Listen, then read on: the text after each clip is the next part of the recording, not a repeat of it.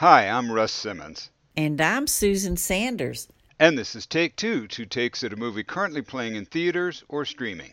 Lift is a Kevin Hart action comedy now on Netflix.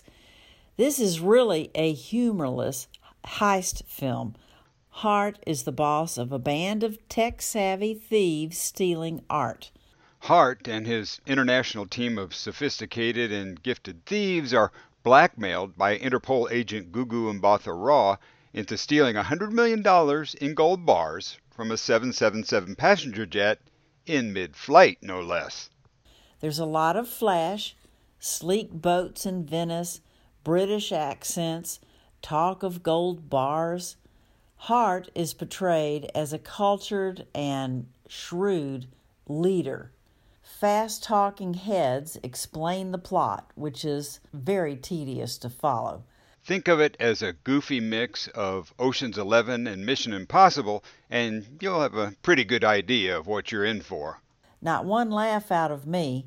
Hart is miscast. Why is he serious, mature, and shrewd? Well, I'm guessing that this is the kind of part that he's wanted to play, but hasn't been given the chance. He got this role because he produced the movie and he cast himself in the lead. It was a real disappointment. Lift is exactly the kind of movie that the phrase suspend your disbelief was coined for. If you're able to do that and look beyond all of the story's inherent absurdities, you might be entertained. It's very well produced and has a talented cast, but Lift will probably fade quickly from your memory.